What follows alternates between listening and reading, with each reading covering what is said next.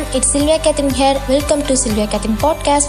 Today we are talk about how we can turn our pain into our power. We all have been struck through something in our life which is called pain, right? Here I'm mentioning the pain as emotional pain, not physical pain. Sometimes those emotional pain can lead to a serious level, like people can easily get into depression, anxiety, etc. Everybody thinks only aged people like 40s, 50s will have such emotional pain because of family, job, society, etc. That's true. But now we should focus on teenage people also. According to recent survey in 2020, more than 28 students per day have been committing suicide in India. Wow, that's huge, right? Nowadays, teenagers are not having the capable mind and heart to move on.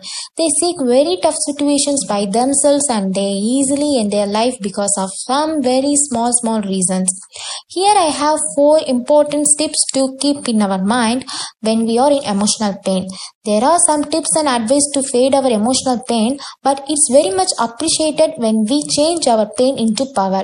It shows our personality strength also. Not everyone will have thought like this, but if we see through legend's story, they'll have a story behind their power, where they faced more pain and failures in their life. Now let's see what should we have in our mind when we are in emotional pain. First one, accept the situation which caused you a pain and doesn't fix yourself by telling why me. Second one, ignore the negativity around you. Third one, see yourself as a victor, not a victim. Fourth one, turn your pain into your power. Yes, this is what we are talking about. From the fourth step, everyone will have a question in their mind how I can change my pain into power. Let me explain to you with a perfect real example. Have you ever heard about Selena Gomez and Justin Bieber? Both were famous pop singer, right? Selena and Justin were in on-off relationship for more than 10 years, but Justin Bieber married Hailey in the end. That moment was a huge heartbreak for Selena. That time she had emotional abuse and faced more pain, leading her to depression, anxiety, etc. But do you know what she did? She wrote the song Lose You to Love Me where she poured out all her feeling of full of sorrows and that song hits number one Billboard Hot in the USA.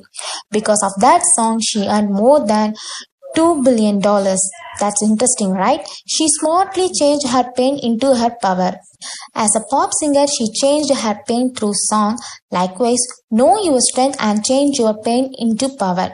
If you don't have strength, then find yourself a strong area and expose it to the world. It may help many people who were facing the pain that is similar to you. I hope this podcast helpful to you. If you like this podcast, go ahead to follow my podcast and to hear further more episodes. This is Sylvia. I'm signing off and see you in next episode.